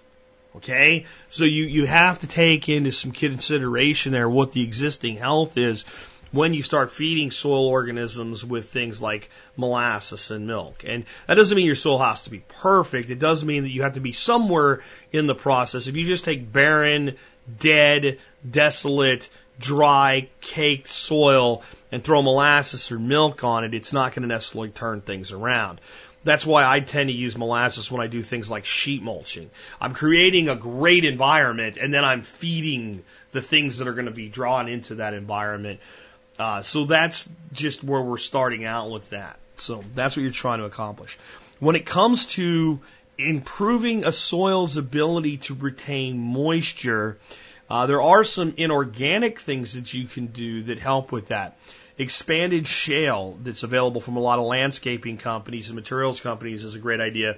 And it's basically shale that's been uh, puffed up like popcorn, you know, ironically enough, that you mentioned, so that it's porous, so that when it when moisture is added to the soil, those little rocks pull it in. It's kind of like uh, it's kind of like perlite, but it's it's bigger, it's heavier. It doesn't just blow away or float to the surface and, and run off. Because if you put perlite uh, on your soil, it, it won't be very long. And you see this with potting mix all the time. When you water your plant, and every time you water it, more and more of the perlite comes to the top right? So it doesn't make a good soil amendment, but expanded uh, expanded shale uh, is, like a, a bigger, tougher, heavier, less buoyant version of perlite, but it's made pretty much the same way. It's puffed. Uh, lava sand. Uh, or uh, uh, uh yeah, lava sand is another option, and that's basically sand that's either from volcanic activity or it's ground up uh, lava rock uh, made into sand. Either so it's either a natural product of lava sand or some places make it out of lava rock. And it does the same thing. It's got little pores all in it, and when water gets on it, it sucks it in and it holds it. So those are two things that you can amend soil with, and a lot of times you don't really have to mix it in or anything. Spreading it at the recommended amounts per acre or per square foot which you can look up and learn more about, or, or, or how you would do that depending on what your goals are and your existing soil and what have you. I can't really give you an off the cuff recommendation with that other than it all works to a degree. But the number one thing you can amend soil with to improve its ability to do everything you want, including hold moisture, compost. And the number one thing you can do to compost to make it even more effective, put mulch on top of it. Best mulches, straw, wood chips. Uh, you could also use leaves, that helps, but any organic matter. That's, that's like the best thing you can do for your soil is continuously be adding biomass and organic matter to it, and it always works, it always works, it always works, it always works. Sooner or later it works. Sometimes it takes a lot longer in certain climates and what have you, and, and you can do it wrong, but it usually always rectifies itself in time. Uh, my my go-to way I've been doing sheet mulching here, and it's worked fabulously, is to put down a layer of compost, put down a layer of leaves, put down another layer of compost, put down a layer of straw, put down another layer of, of uh, compost, and then wood mulch the top. And along the way, sprinkle dry molasses in there and uh, we also use the liquid molasses as well. Uh, we generally do some dry molasses in between the layers here and there, just whatever feels right. We don't get too convoluted about it. And then after those wood chips go down, we use the liquid molasses and water that in. And the places we've done it, you can see the difference. You can feel the difference. You can dig it up and look at it. You look at the soil. Everything else is this this this this sticky clay. And where we've done that, even when you get down to what is the clay layer, everything's everything's incorporated. There's structure, there's aeration, it holds water, it's got tilth, it's got everything you're looking for. So instead of always looking for the magic bullet with soil, just understand no one adds milk and molasses to the forest floor. No one goes out there and tills it. No one spreads, you know, um, things like expanded shale in the forest. And yet the forest is incredibly resilient, incredibly drought tolerant, incredible soil. It's almost impossible you'd go into the middle of a forest and pull the leaf litter back and look at that soil down there and pick up and feel that humus and not think, oh, I'd like to have this in my backyard. So do it the way a forest does it. These things like, you know, using things like molasses, etc., are ways that we kind of accelerate the process and give it a little helping kick, so to speak. Another piece of advice I haven't done yet, but uh, I absolutely believe that it would work very well is any kind of a meal like cottonseed meal or or cornmeal or something like that would probably work well for this. Nick Ferguson talked about how he kind of did it on accident. And before he sheet mulched, there was like a whole bunch of like rotted meal or something was wrong with it. I don't remember water. He just had to get rid of it or whatever. And he spread it out and then he put the sheet mulch over it. And the next year, the place was just so full of worms. And that's what it was. They came there to eat it. And then they developed their own habitat by being there long enough to eat it and they stuck around. And I mean, if you can get earthworms working for you, you've got it made. I mean, when you when you dig up soil and you find a pile of earthworms, it's it's almost inconceivable that you won't be able to grow what you want in that soil. They're going to provide tilth. They're going to provide manure. I mean, when you when you start thinking about it, you know, there's there's well managed land that might have a hundred million worms to to a, to a hectare. So 50 million worms to an acre. If you can get 50 million of anything working for you 24 7, 365 for free, you're going to probably reap a lot of rewards. So to me, it's all about improving the organic matter in the soil, bringing in those things and growing things that create additional mulches, living mulches, keep the ground covered, whether it's with something like wood chips or whether it's a living ground cover, keep the soil covered, keep it moist, keep it from getting dried out, keep it from being beaten on by sun and wind and rain, and then nature kind of knows what to do, and we don't have to get too clever. I think the problem with popcorn is when it gets wet, it just kind of forms like this matted, nasty goop uh, and it probably would be good for feeding worms, but it's probably not going to last in any kind of a sponge like thing. Rice would probably swell up and rot. It might be good. For, I don't know. It might be okay for feeding soil organisms, but it's not going to stick around for any length of time. Um, I can't say that it would hurt anything. And here's what you could try. Go out and sheet mulch two areas, just small areas, a couple square feet, and or maybe three or four areas, and do the same sheet mulch and take one and put down a layer of popcorn at the bottom as a feed. Put do another one with a layer of rice. Do another one with maybe a layer of cottonseed meal, and another one just sheet mulch. And wait six months. And then analyze the soil that's underneath it. You don't even get technical. You don't have to do a soil analysis. You could maybe do a pH test or something like that, but pick it up, smell it. Is it is it different? Do a worm count. You know, dig up a couple buckets of it, sift through it, see how many worms there are. Plant the same thing in each of them. See, do they do better anywhere? Start gathering your own data based on your own microclimate, and your own life, and your own backyard, and what you know what's growing in your area and what your own goals are. But don't overthink it. Mulch, mulch, mulch, compost, compost, compost. Keep doing it, and you'll get results. Next one, two quick questions about growing a food forest in a wooded area and what to plant between the swales. This is from Rodney says, I plan on planting my first garden this year and start on some infrastructure to be able to grow livestock uh, and the vast majority of my family's food. Uh, this is a five year plan. I live in North Carolina, Zone 7B. I have an acre lot that has been cleared enough for my house and back part still is wooded, but not densely, mostly with deciduous trees, a few pines, cedars mixed in. The trees are mainly less than six inches in diameter, probably two dozen big trees. I'd like to make it more productive and part of my landscape. In the side yard, I have a fairly gentle, gent, gent, gently slope uh, where the guys came to clear. My lot pushed the trees down well over the years. I've lived here. Has been a lot of runoff and made me a nice accidental hugel mound and has the greenest grass in the whole yard. I'd like to install some swales to kind of help with this problem, but don't know what to plant downgrade of the berms. Thanks in advance for any advice. Keep up the good work. Been listening to your podcast for a few months now. Uh, just for the record, that is not how to ask a question. I'm doing this one anyway because I think I can help, but there's almost not a question there. I don't want to pick on you, Rodney, but the question would be, what do I plant in my swales and what do I do with the space in between them? And I have to really extract that. Um, and you're also telling me about all these other trees you've got. Okay, so I don't know what you're going to plant because I don't know what you want to eat. I don't know what you like to eat. I can tell you that you can grow just about anything in your climate, uh, other than going to things like citruses and maybe getting too edgy with things like figs and pomegranates. Um, though some of those things could probably be made to survive.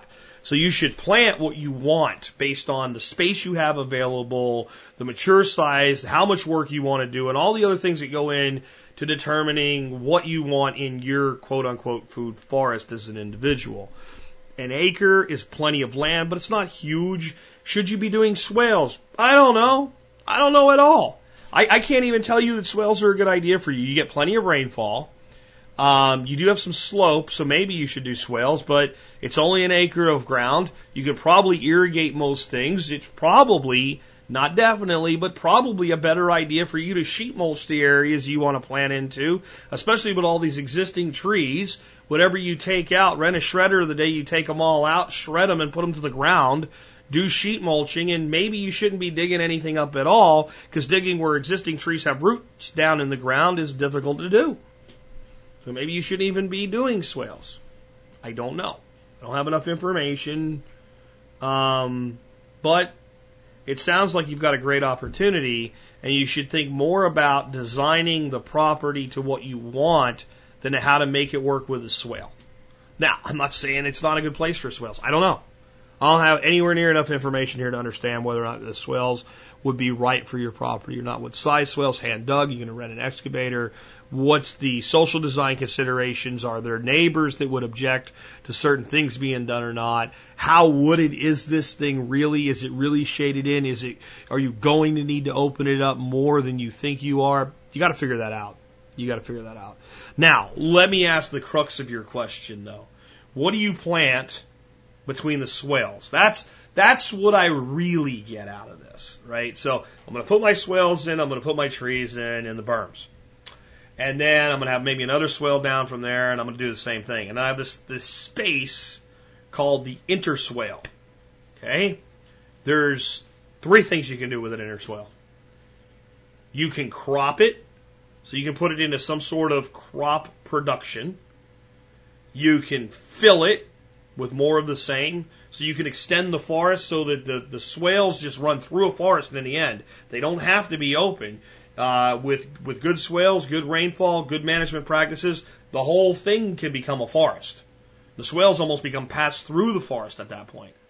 So we can plant trees and go continue our spacing and plant the whole inner swale with trees, or we can graze it.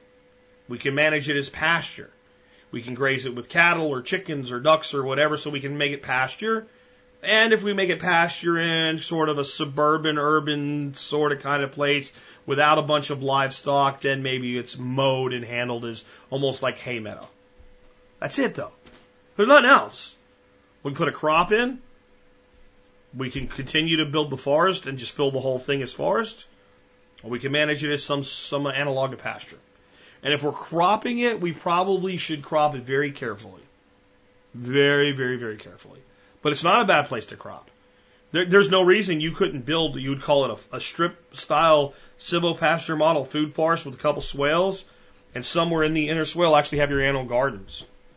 Actually would be great because you get sun because it's open like a glade, but then you get protection from the extreme sun, especially if you set it up so that the, the treed swales probably provide the most amount of shade in the late day in the summer during that western sun when the day is the hottest. So growing in the, the pseudo shade is always a good practice for your annual gardening. So you can put annual gardens in there. You could bring your your understory out so that you go from trees in your swales to bushes and shrubs, and then a little bit of inner swale that start another layer of bushes, shrubs, trees, trees, vines, etc. It's up to you. But in the end, when you're making a decision of what goes in between your swales, you fill it with more of the same, you crop it, or you graze and manage as pasture, meadow type, or lawn. That's it. There's really not anything else to do. So again, what do you plant? What do you want? What are your goals? How long do you have to work on this every week? Uh, how much effort are you going to put into this? And be careful with goals like to produce the vast majority of my family's food. don't bite off more than you can chew, so to speak. I, I, I, I it amazes me the purple permaculture people, as we call them, who say things like, if everybody did permaculture, there wouldn't be any commercial stuff anymore because everybody'd eat for free. No, no, no, no, no. And if you want an orange and you live in Pennsylvania, you're still going to buy it from someone that grows oranges, even if they grow oranges in a permaculture system. And you're probably not going to produce the vast majority of your family's food from one acre. You could, but most people won't find that they want to do the amount of intensive management necessary to do that. But what you can do is produce a very significant portion of it and that be the highest quality, best tasting food that goes on your table. And by doing that, you can free up enough budget, not necessarily so that you can go buy a new Xbox, but so that your food budget can be used to purchase high quality food. So not only are you eating the highest quality food on your table off your own land, but you're able to afford things like, you know, other people's food that's also produced at very high quality levels of standard. And I think that's a better goal for people than I want to produce all my own food or most of my own food. Um, ben Falk, who is what I would consider a master level permaculturist, who had a very tough piece of land, but at this point, that land is singing. This guy's growing everything from squash to rice to, to medicinals to fruits to nuts, you name it, producing enough wood on his property to heat his house, this guy, and he has built a beautiful place. And the entire thing has been designed from tip to tail as a permaculture property. And he dedicates his life to permaculture. If he's not on his property doing permaculture, he's selling his services to do it for somebody else. He doesn't do anything else. 10 acres in very fertile country because he made it that way, Vermont, with passive, you know, passive solar technology built into the house, the way the house is built. It is beautiful. He gets 80% of his calories from his land on 10 acres. And he's doing livestock and everything else to go along with it. So you're probably not going to do better than 80% with a significant sized piece of land. I'll probably never do 80% on three acres in Texas. And even though I probably could get close to that, I don't know that I want to. There's too many other things I like I like pigs. They're not going to live here. Not on this piece of property. And if I did, if I did raise pork on this property, I'd probably raise like two pigs a year. Well, there's plenty of pork, but there's only so much bacon from two pigs, and I like bacon. I think we need to, to, to, to as homesteaders, as farmsteaders, as permaculturists, start making ourselves a little more okay with doing business with other producers and not so much feel like we all have to do this all ourselves. I know many of us come to this from a preparedness standpoint. But even as a prepper, right, I'm not trying to live 100% off my land or even the vast majority of my calories from my land. What I want to do is make my land so productive and my life so productive and center my entire lifestyle around my land so that my land provides all of my needs even if some of them are through the form of financial gain, what I do for a living, etc., that get exchanged for other goods and services that I want with other people that specialize in those things. So I'm not putting you down for that statement. I'm just saying everybody needs to put a little temperance in there when it comes to all my own food, most of my own food, and, and stop worrying so much about producing everything and start figuring out what you can produce best and in surplus to a point where it can be used to acquire the other things that you want. I think that it would be reasonable to say that Ben feeds himself, Ben Falk feeds himself 100% from this land even though it's 80% of the calories, its entire lifestyle is enabled by that piece of property. And I think that's a much more reasonable, attainable, and positive goal for people than I'm going to live out here and produce everything I need right here. More, can I make this place the center of productivity that enables the lifestyle that I want? Let's take another one. Interesting one here it's from Chris. Chris says, I'll be purchasing a house on some land and want to avoid a type 1 error. I want to do some, question maybe a lot of shooting near the house for convenience. Keeping in mind future usage, are there places I should not do my shooting due to lead concerns? In their intermediate term, I, want to have some fowl in the future. I may want to dig a pond. Will lead from shooting be a concern? with all gardening, permaculture orchards, and animal uses. I have never been too concerned about lead in the past, but I'm smart enough not to eat it. Trees and animals, though I'm not so sure about, are the things you would do to mitigate risk directly from lead or from rainwater runoff. Well, here's what I wouldn't do. I wouldn't set up your target range and shoot every day into a mound of earth that you eventually plan to make into your garden. I, I, I think that's just asking for lead concerns. So I, I think what you should do is you should pick a place where you, you, you dedicate it to being your range, putting your back, backup berm and things like that. And if you plant something on it, do your ornamentals and your bee plants and stuff like that there, and confine the majority of your shooting to that area.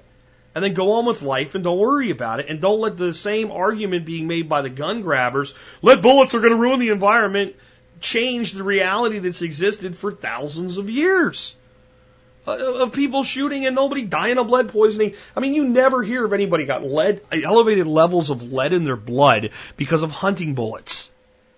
It just doesn't happen. I do believe that the move toward many of the watersheds that we hunt waterfowl on and moving to lead free ammunition there, I do believe that was beneficial because of the way ducks and geese and all feed and the sheer volume of pellets that ends up in those areas. So that I think was a good environmental move. I, I really do. And, and I think most, I don't think it really had to be done by force. I think most hunters, if presented with the facts, were more than happy to move to a, a different type of ammunition for that type of hunting. I, I don't think most duck hunters get upset that they're buying, you know, spending a buck or two more a, a box of shells for bismuth or tungsten shot or something like that. They, they understand why they're doing that. Um, but then again, there's tons of people shooting doves every year in dove fields and lead pellets landing, and we don't have elevated lead levels from that. You wonder why? Well, it just you know, things don't quite work the way that the, the environmental weenies tell you that they do, and things need to be made into a bioavailable product for the plants to take them up. And it's a certain amount of dispersal and how little is really there and, and what have you. Um, so I'm not going to worry about target shooting on my property. But I'm going to confine my target shooting to specific areas and know that that's what I'm doing. Now, if I happen to come outside and there's a coyote down by my garden and I whip out the, the you know the the, the 2250 to make him into Coyote Mini Explosion. And I know that round's going to pass through and land in the bed where my tomatoes are. Do you know how much concern I'm going to give that? None at all. None. Okay? None.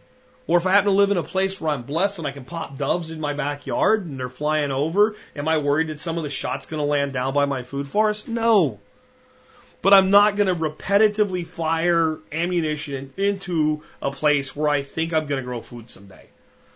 So kind of do the at least the cursory design of your property and dedicate a place for this activity and then don't worry about the rest of it because it ain't that big a deal and every time you inhale and exhale you're inhaling and exhaling 50 to, to 60,000 toxins that your body is able to deal with it's higher concentrations of them uh, than, than, than your body is designed to mitigate that are the problem. It's when we concentrate these things in our food and in our lives and our water that we end up with problems.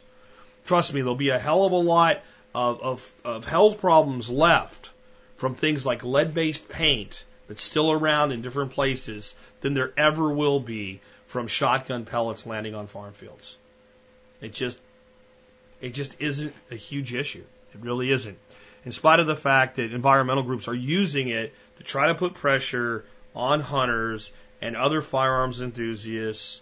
And the reality is that is a losing battle because we will continue to adapt. You know, uh, deciding that there were a lot of waterfowl areas where you couldn't use lead shot didn't prevent one goose from ending up going to the Christmas dinner table. Uh, I think I got time for one more today, and we'll wrap up. Uh, sticking with the stuff that's farmstead, homestead stuff. Question for Jack from Troy. Is there a benefit to using broadleaf plantain to suppress weeds during the growing season and or as a cover crop? Details, I saved a bunch of seeds last fall from plantain that made its way into the garden. Plantain in the garden grew to cover about a 10 inch area per plant. Nothing grew underneath them, only four inches in the yard. I think I heard or read about plantain being a dynamic accumulator, so I figured it could help make available extra nutrients throughout the season by pulling some plants for compost tea uh, with comfrey, leaving some to block weeds in between the plants, provide seed for next year, and possibly barter if it works well. I'd appreciate your thoughts. Thanks for what you do, Troy from Mid Michigan. Um, I'll tell you what, plantain is wonderful. And should you plant it? Yes. Will it block weeds? Yeah. See, here's the thing. Like, what's your definition of weed? Right? If you came and looked at my pasture and my yard, and you'd say there's weeds everywhere, and I'd say yes, and I love them.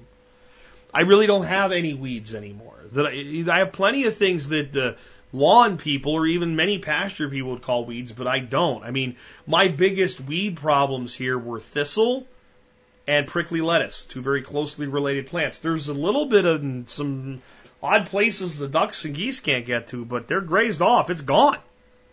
Right? I mean, it's just, it, it, it can't reproduce at the levels necessary to remain in a grazing system if it's pro- if a properly managed grazing system.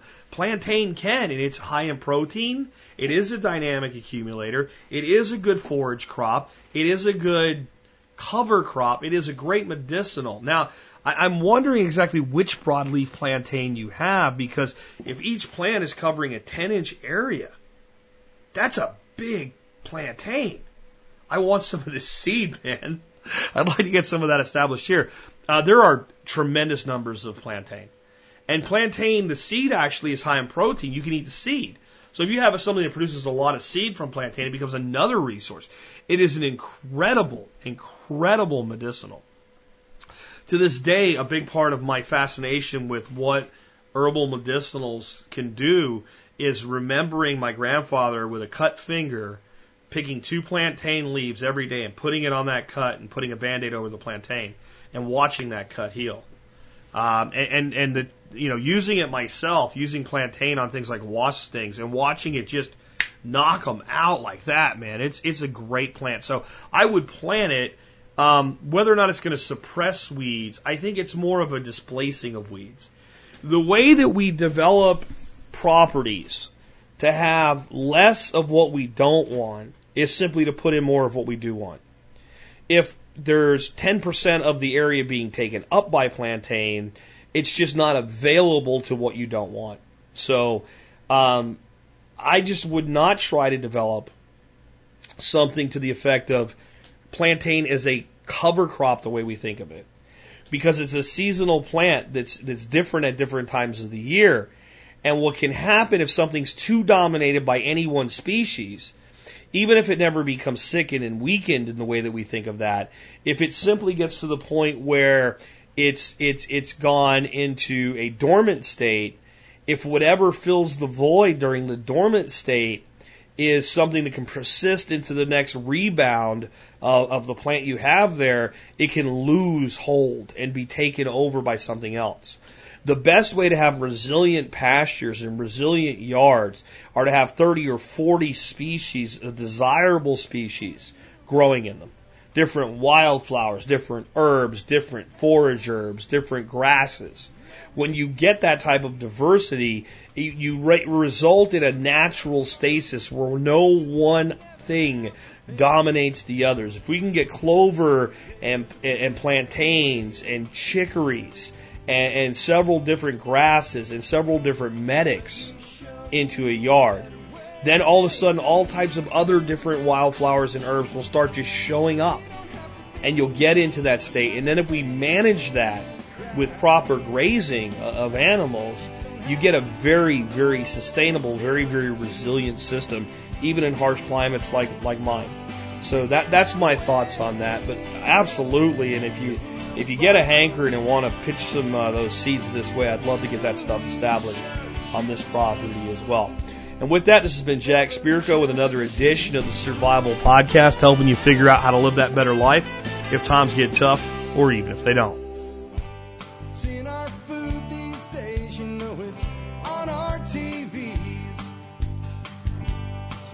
We forget we are what we eat. I don't know the answer. It's like there's nothing I can do. It's the price we pay, I guess, when we follow all the rules. There's a better